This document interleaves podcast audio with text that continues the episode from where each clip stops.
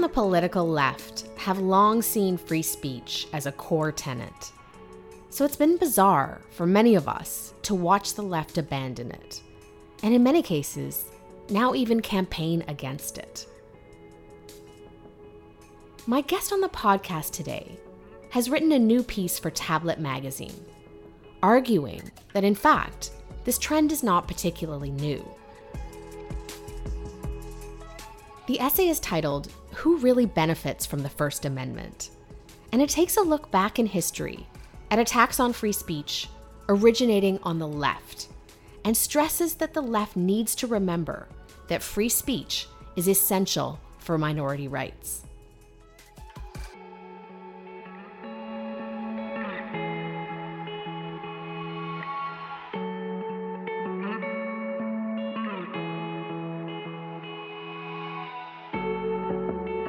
Nadine Strossen is the former national president of the American Civil Liberties Union and a professor emerita at New York Law School.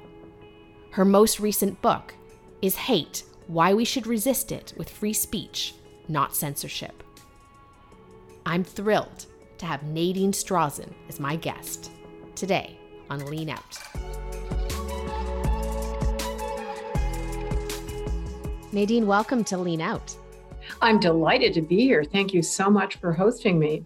It's so nice to have you on. Your tablet piece this week was so thought provoking. I have been a political and classical liberal my whole life. I always assumed that free speech was a leftist value. And so I found it very perplexing to see the left abandon that. And just for Canadian context, this week from the University of Saskatchewan, a survey came out showing those on the political right in Canada more likely to support unlimited free speech, support on the left very low. So this is happening here as well.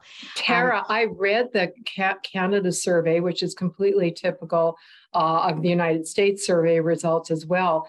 And the coverage was also typical because it was spun in the media outlets as proving somehow that free speech is not only a conservative value, there's nothing wrong with that. I mean, to me, it's neither conservative nor liberal, but they go on to imply that it is an ex- right wing extremist or even white supremacist value. Um, a couple of experts were quoted making that point. And if you note the press coverage in the United States, including an established major mainstream media such as the New York Times, they tend to cover objections to violations of free speech as only coming from the right. Uh, so I think it's really a dangerous, vicious cycle that people um, get more and more reinforced that, well, if you truly are politically liberal or to the left of center, you must be opposed to free speech because it's only invoked by right wingers. Mm-hmm. I know it's it's very uh, very strange and very concerning. Um, you go back in this piece to a Nat Hentoff book from the 90s, mm-hmm. Free Speech for Me, but Not for Thee. Tell me a little bit about that book and how it influenced your thinking. The book, quite frankly, didn't influence my thinking because when he, who was a good colleague and friend, wrote the book in 1992, I was well aware of the very same phenomenon uh, because I, I had been a full time free speech advocate at least since I graduated from law school way back in 1975. And from the get go, I was fighting against certain attacks that were coming from the left, as well as certain attacks that were coming from the right. Often their uh, targets of free speech, anti free speech crusades were different, uh, but sometimes they were exactly the same. For example, very soon after I graduated from law school in the 1970s, there was a not only a very strong so-called religious right movement, political conservatives, religious conservatives, uh, largely co- constituting members of the evangelical faith, who believed that pornography or speech, uh, sexually explicit or sexually suggestive expression, was dangerous to their religious and political values by undermining the traditional American family. At the same time, you had so called radical feminists from the left who were crusading against pornography, uh, the same stigmatizing term that they use for sexually explicit expression, for a very different reason, namely that it, from their perspective, allegedly fostered violence and discrimination against women. Well, these two groups could not have been further apart in terms of their ideology. The feminists were advocating, of course, equal rights for women, LGBTQ rights, reproductive freedom, all of which were deeply opposed by the religious right. And yet they made a common cause in seeking to suppress sexually oriented expression uh, with a lot of adverse impact on all manner of really important sexual expression, regardless of what your views were. Attacks were made on the Bible, which should have bothered those from the religious right, and attacks were made even on the anti pornography writings of some of the leaders of that movement themselves. Why? Because um, they de- described in the most vivid ways the pornography that they believed to be undermining and demeaning to women so you know th- throughout my lifetime i was aware of the point that nat hentoff was making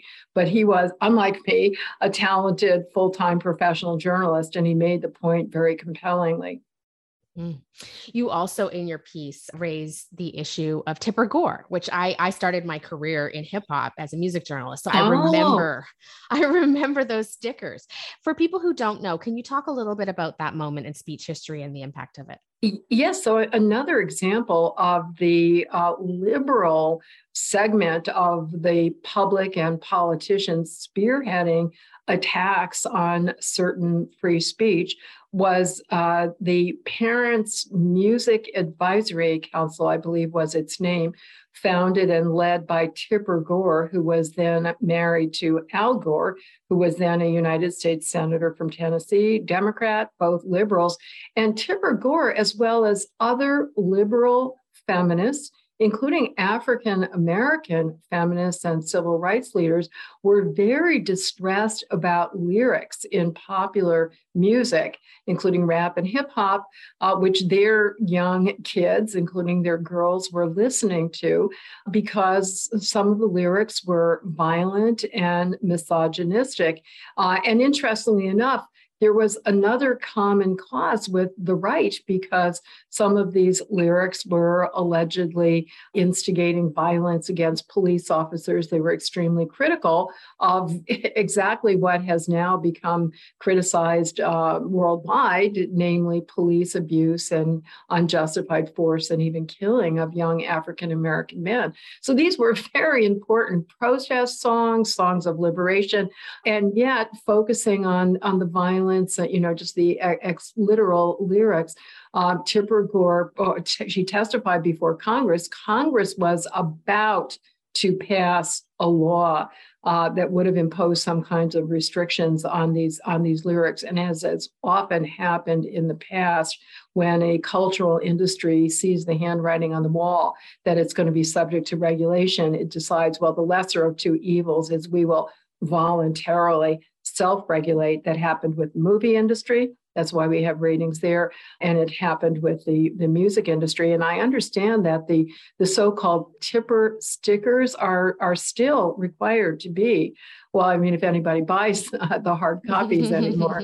Uh, um, so you know another example and and and the, the attacks on violence by the left continued very strongly in the wake of really tragic incidents such as uh, school shootings which amazingly just became a phenomenon. You know now it seems sadly as if they're happening almost every every month or so at least. Uh, but that was a new phenomenon then. And as is often the response in our society if you don't like some real world phenomenon well let's go after expression you know it must be speech that is causing this violence and you know you would have thought after a violent episode, there might be an attempt to rein in access to uh, guns in re- the real world. No, but there was a serious effort to rein in access to images of guns in the media. And, and so we had um, all kinds of laws passed, including, you know, what people probably don't even realize is that we all now have a so called V chip in our television sets that stands for violence. And that was required to be installed going back to the 90s and a crusade against media violence as a supposed instigator of real world violence and censoring media is supposedly a way to deal with this real world problem and that's that's one of the flaws of censorship is you know in addition to all of the other flaws it's always a diversion from dealing with the in a meaningful effective way with the problems that are purported to be solved by censoring the expression mm. I, I want to take a moment to speak about an event this week, which you linked to in your piece. So, uh, an exchange in the Senate in a hearing about the overturning of Roe v. Wade, an exchange between Berkeley law professor Khiara Bridges and Josh Hawley. Uh, she accused Josh Hawley of being transphobic and said that this opens trans people to violence. So, this is a really common idea on the left right now that you're drawing attention to in the piece this conflation of speech with physical violence. And you say this poses even, perhaps, even more of a threat to a robust free speech culture than right wing attempts to shut it down it's uh, pick your poison. Um, the the idea that words can literally constitute violence. A lot, if you accept that premise uh, for the sake of our argument, think of the overwhelmingly negative consequences that would follow logically.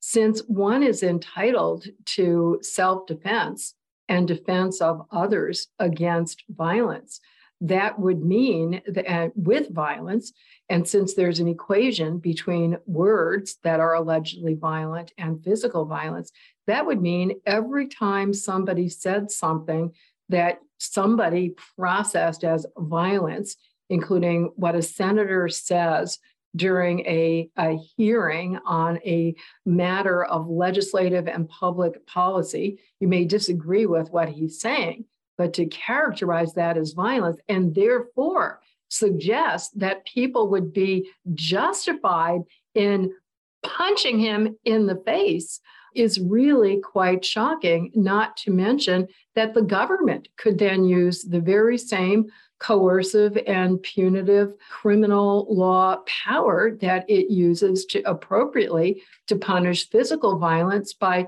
putting you know prosecuting Josh Hawley and putting him in prison for saying something that somebody processes as as transphobic and and these are not just rhetorical excesses tara i think it goes back a couple of years the meme of uh, punch a nazi in the face believing that that would be justified uh, I know that you've had my friend and colleague Greg Lukianoff on your wonderful program. I'm honored to follow in his footsteps. Uh, for uh, more than a year now, Greg and I have been posting a series of answers to bad arguments about free speech that both of us continue to hear in our constant speaking and debating about free speech. And I think the very, very first one, I'm quite sure the very first one was responding to this argument that speech equals violence. And you know we each make good but different points which is which is interesting. And uh, as always i learned from greg and he's nice enough to say vice versa. But what um, what he stressed in his answer to that argument is that you know nothing could be further from the truth insofar as answering responding to disagreements and trying to uh, to, to a point that you disagree with and uh, and trying to work out disagreements through discussion through negotiation is the antithesis of violence. We're not going to fight it out physically. We are fighting a, a battle of ideas. And he quoted Sigmund Freud, who apparently was paraphrasing somebody else, that civilization began the first time somebody responded to throwing a rock with words rather than throw, throwing another rock back. Mm.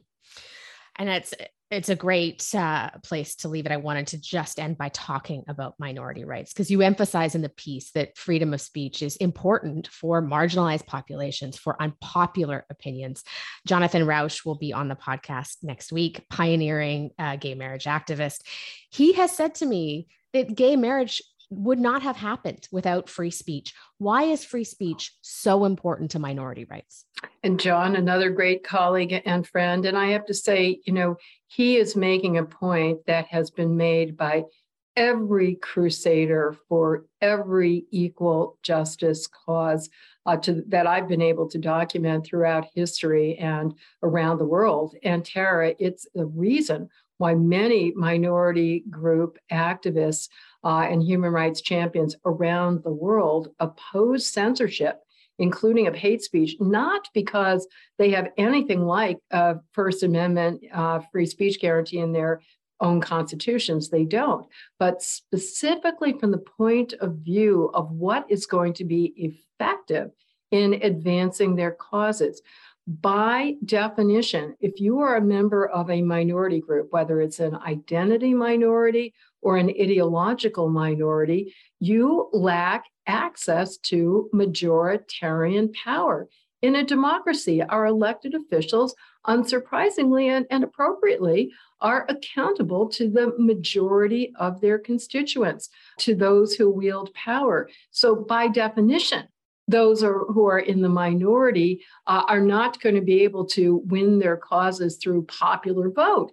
Uh, the only tool we, and I put myself in several minority groups, including probably as an advocate of free speech, but as a woman and as a Jew, a daughter of a Holocaust survivor, I, I, very much identify with minority perspectives and, and identities. So the only tool we have is persuasion, advocacy, litigation, petitioning the government, lobbying. These are all exercises of First Amendment rights. And one of the interesting things about US history is you look at the pro human rights causes that ultimately have succeeded. I mean, there are always battles ahead of us, but have made huge strides during the 20th and 21st centuries.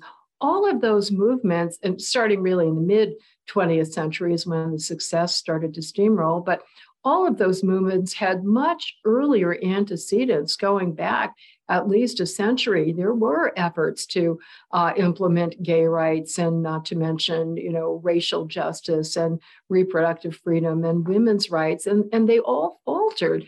Uh, it's no coincidence that those movements began to gain momentum in the mid 20th century, exactly when the United States Supreme Court started to put real teeth into the First Amendment free speech guarantee. It's well known, for example, that Martin Luther King wrote his historic letter from a Birmingham jail.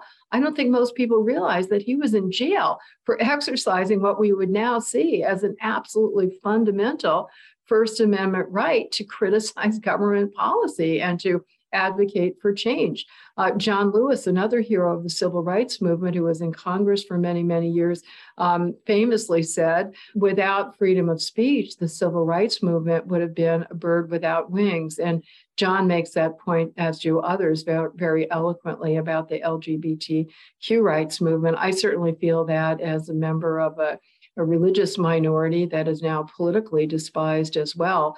Freedom of speech is is is the only tool for um, effectively crusading against anti-Semitism. Hmm. Well, I have tremendous respect for your work, Nadine. Thank you so much for coming on the show today. Well, thank you so much, Tara, for your brilliant exercise of your own free speech rights and facilitating those of uh, some of the rest of us.